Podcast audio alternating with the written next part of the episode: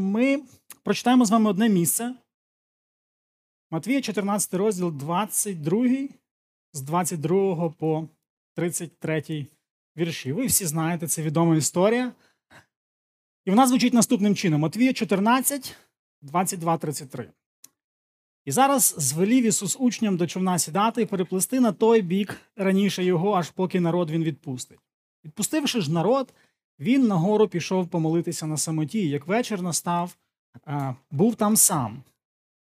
А човен вже був на середині моря і кидали хвилі його, бо він, бо вітер зірвався супротивний.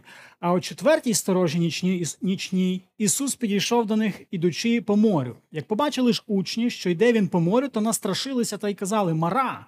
І від страху вони закричали.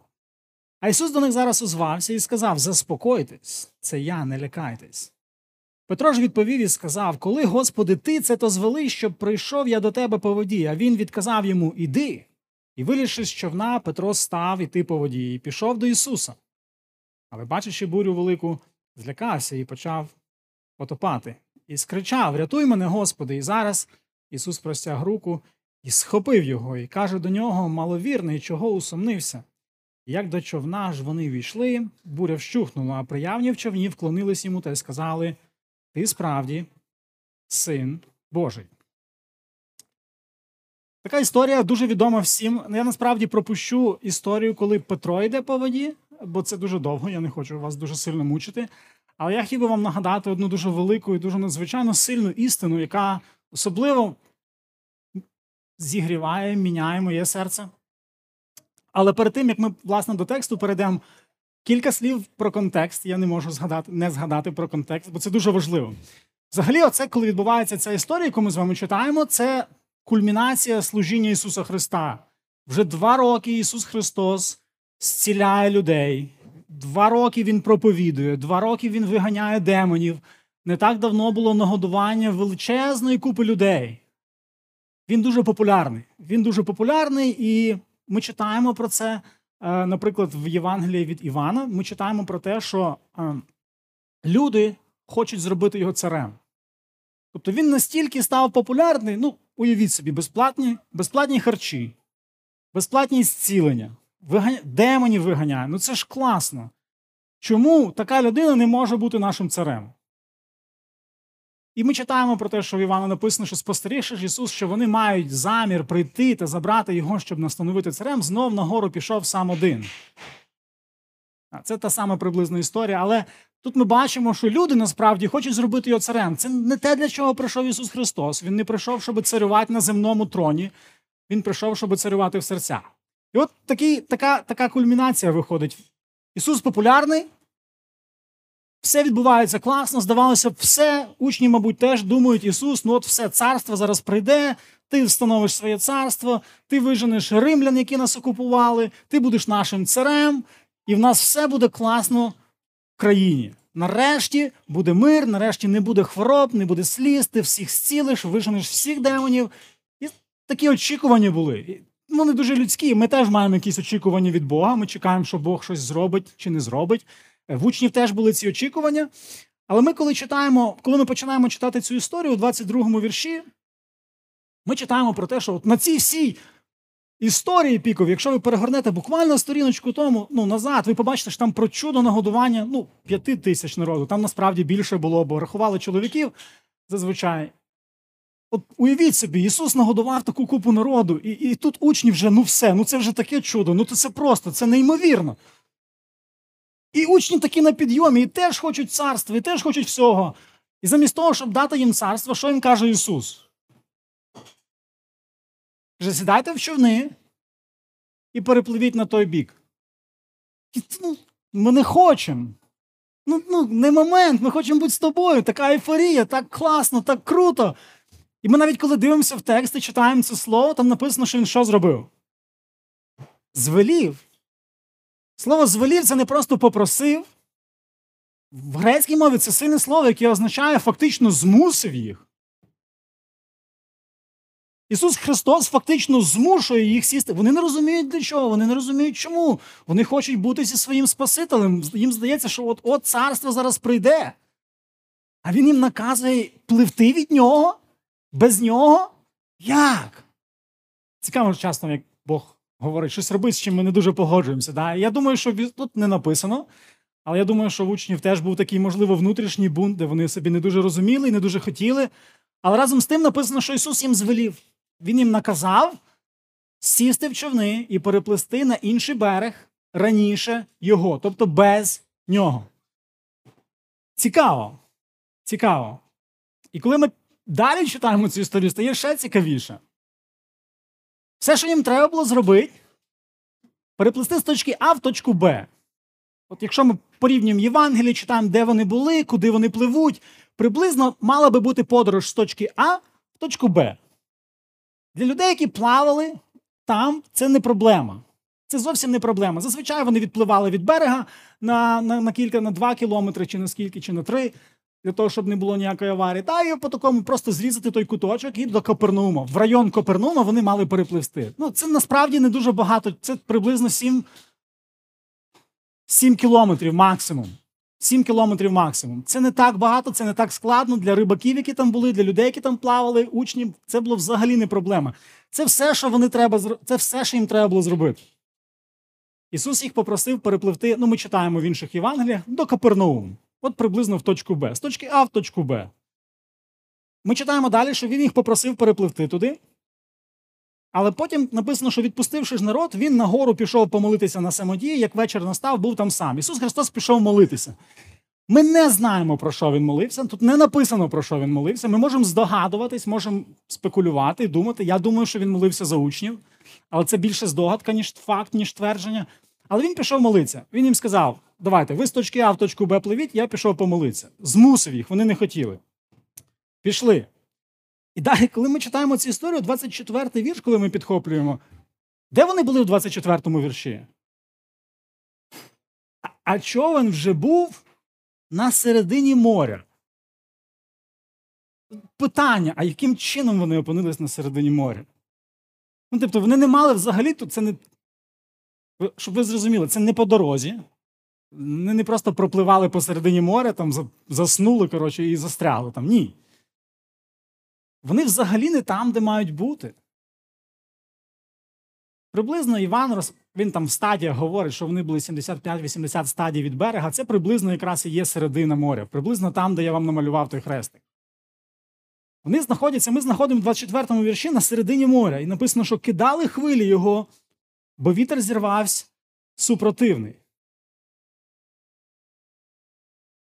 Сильний вітер, шторм. Їм загрожує жит... ну, їхньому життю загрожує серйозна небезпека.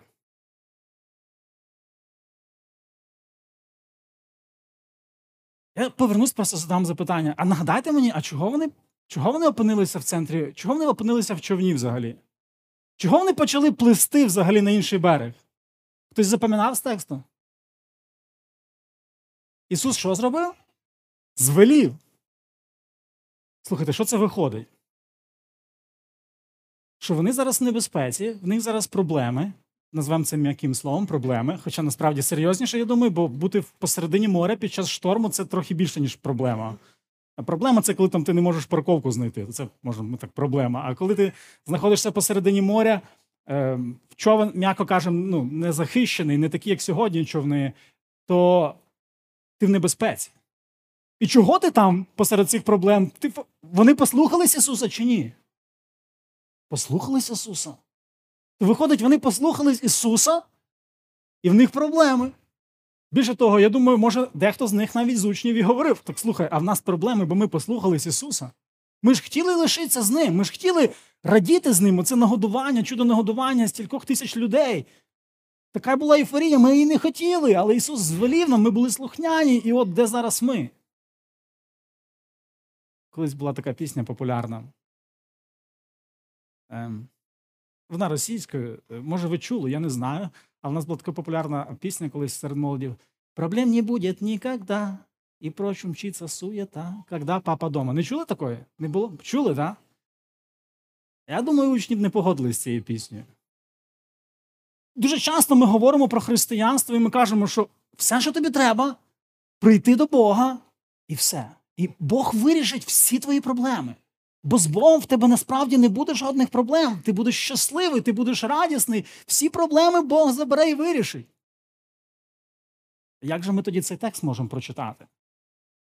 В учнів проблеми, тому що вони з Богом.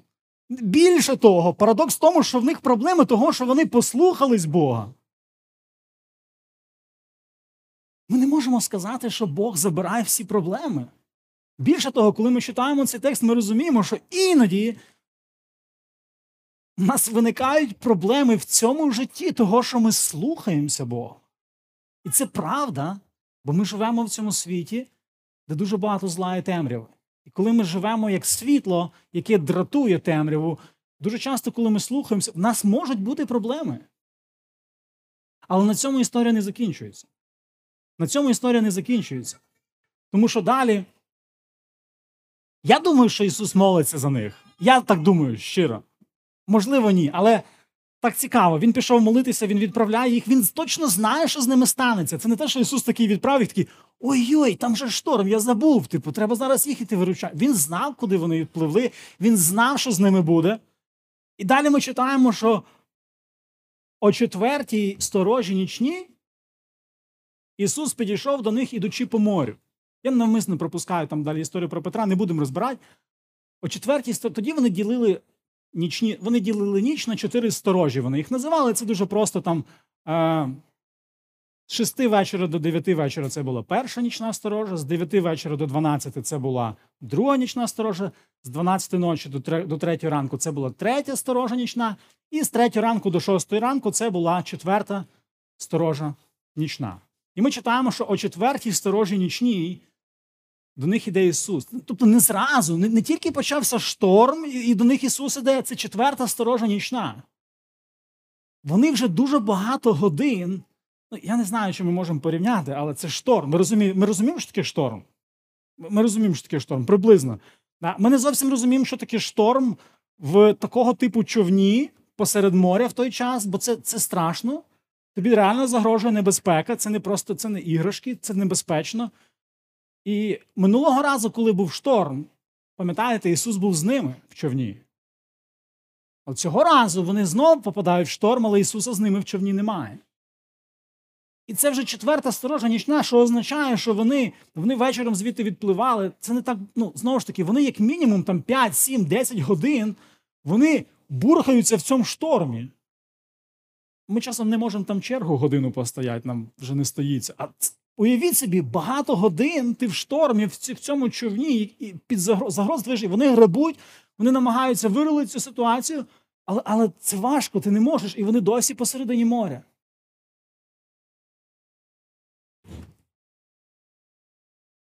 І далі ми бачимо, йде Ісус. Ісус іде до них, і, знаєте, це класна ілюстрація, про насправді класний образ того що Бог знає про них.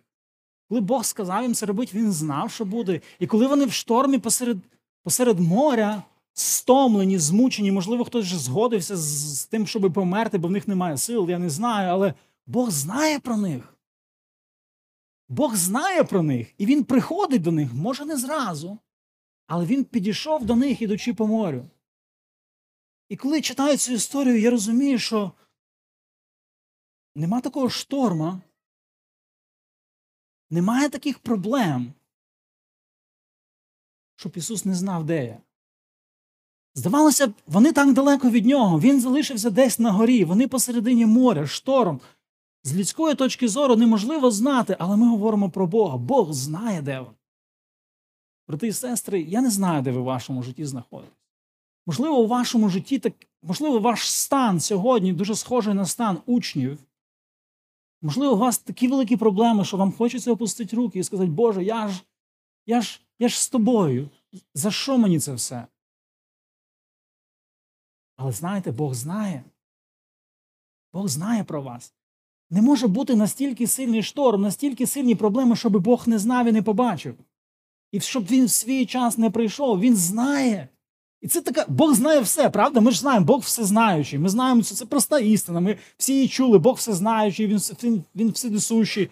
Але Він знає особисто тебе і особисто про твою ситуацію. Він знає, де ти. І він прийде тоді, коли треба. Так, може він не прийде так, як нам хотілося б, таке, знаєте, небо розійшлось, там, і він по воді йде. Ні. Але учні знесилені, можливо, хтось бурчить і думає, ми послухались його, зараз у нас проблеми. Ісус, де ти? Бог знає, і він прийде. І він ніколи не запізнюється. Ви коли задумувалися про це в своєму житті? Я впевнений, що задумуюся, але нам варто нагадувати. Коли ми дивимося на цю історію з учнями, на цю історію зі штормом, ми маємо нагадувати своєму серцю. Що зараз, може, ми не відчуваємо Бога. Я думаю, що в штормі, коли вони були в цьому човні, вони не відчували особливу Божу присутність, як ми любимо говорити. Зовсім не відчували. Я думаю, вони відчували страх і паніку, і виснаження, і знесилення, може, де й навіть зневірення. Але ще раз і ще раз скажу: шторм не може стати настільки сильним, щоб через цей шторм Бог не знав, де ви. Бог знає, де ви. Бог знає, де ви знаходитесь. Бог знає, з якими складнощами ви стикаєтесь. І Бог вірний, бо Він вас не лишить в цьому. Бог вірний, і Він вас в цьому не залишить. Він попіклується про вас. І в свій час, в свій час він прийде. Більше того, якщо ви продивитесь далі цю історію, якщо ви відкриєте Євангелію від Івана, ви побачите, що там натовп на наступний день прийшов шукати Ісуса, вони повечеряли, пообідали, не, пам'ятаю. І натовп прийшов шукати Ісуса, Ісуса вже немає там. Вони перепливли на інший берег. Ми знаємо, чим закінчиться ця, оця історія, про яку ми з вами читали. Та, е, це ключова думка, яку я хотів сказати. Де б ви не були, пам'ятаєте, що ви ніколи не відділені від його влади, знання, захисту і піклування. Ніколи. Як би вам складно не було, і що б ви не відчували. Проблеми не означають, що з вами щось не так. І більше того, навіть далі, якщо ми будемо читати Євангеліє від Івана, і ми бачимо, як Ісус Христос потім буря щухла, і в шостому розділі ми читаємо про те, що люди прийшли його шукати, побачили люди, що Ісуса та учнів його там нема, що вони посідали, прибули до Капернауму, шукали Ісуса. І після цього Ісус говорить, ну, люди його знаходять, Він говорить їм проповідь дуже складну про те, що Він є хліб життя. Цю проповідь майже ніхто не розуміє, вона дуже складна, бо він там говорить про своє тіло, він робить аналогію з плоттю, про те, що він каже, навіть учні, коли, коли почули цю проповідь, в 60-му вірші 6-го розділу від Івана, багато хто з учнів його, як почули це, казали, жорстока це мова, хто може слухати, хто може сприймати таку проповідь. І після того, 66-й вірш написано, з того часу відпали багато хто з учнів його і не ходили вже з ним. Учнів мається на увазі не з 12, не тих, хто був вчені, а взагалі в загальному багато хто перестав за ним ходити, коли почули цю проповідь. Але послухайте, як цікаво, 67-й. І сказав Ісус 12. Це вже тим, хто був в човні в той день. Чи не хочете і ви відійти? І послухайте на цю відповідь. Відповів йому Симон Петро: До кого ми підемо, Господи? Ти маєш слова життя вічного. Різниця між іншими учнями і тими, які були 12 в човні, був ось цей досвід.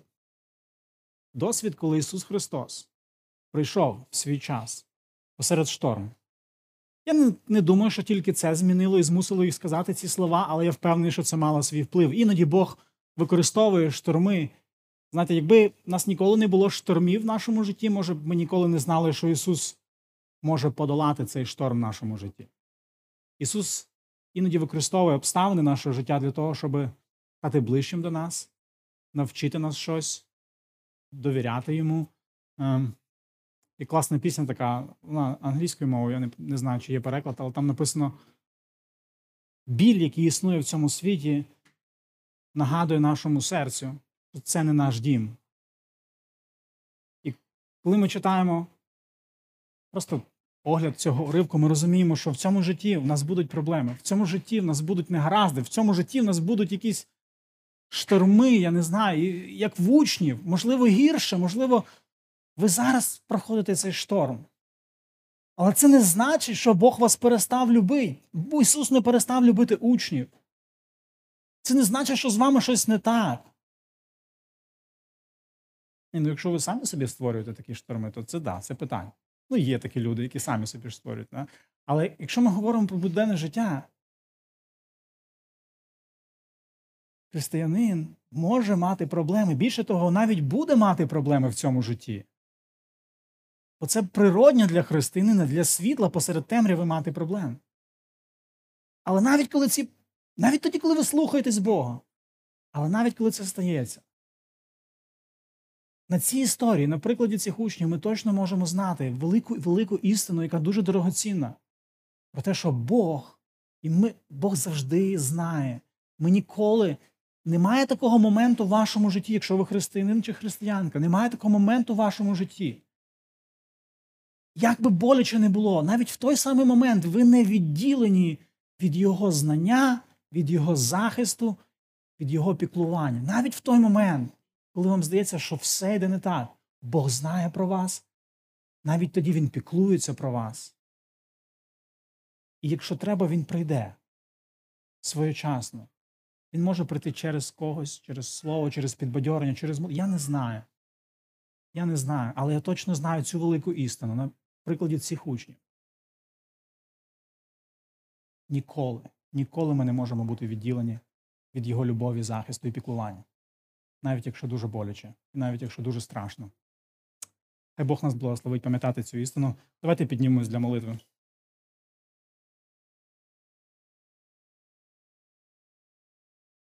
Господи, ми знаємо. Ми чули, що ти всюди знаючий, але це так, так сильно для серця знати, що ти знаєш саме про мене, де я є, що я проходжу, і мати можливість довіряти тобі, навіть коли боляче, навіть коли страшно і незрозуміло, довіряти тобі, що ти знаєш про мене, довіряти тобі, що ти знаєш про те, де я є. І ти навіть в тому штормі піклуєшся про мене і своєчасно завадиш, прийдеш. Дякую, Боже, що твоя любов більше, ніж ми можемо зрозуміти, але дякую, що ти виливаєш і проявляєш. Навіть коли ми переживаємо труднощі в нашому житті, навіть коли ми переживаємо труднощі, тому що ми християни, тому що ми стараємося слухатися Твого Слова. Дякую, що навіть використовуєш такі моменти, щоб ми ближче пізнали тебе. Дякуємо тобі, Господи. Амінь.